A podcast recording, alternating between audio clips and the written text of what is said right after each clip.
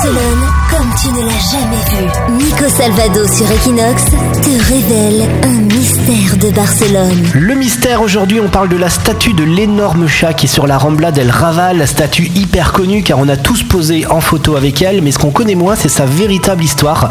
Alors en vrai, cette statue s'appelle El Gato de Botero, du nom de l'artiste colombien qui a vendu euh, cette statue à la mairie de Barcelone en 1987.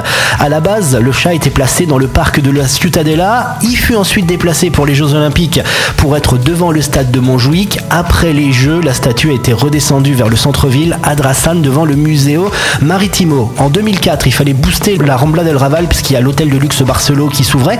Donc la mairie a voulu mettre une statue. Elle avait pensé au départ à l'artiste philippin David Medaya. Le problème, c'est que la statue en question avait une forme phallique, autrement dit un petit peu sexuelle. Et à cette époque, on construisait la Torre Akbar qui elle aussi est un petit peu bizarre.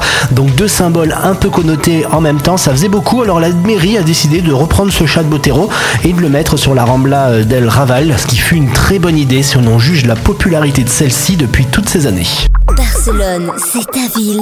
Equinox, c'est ta radio.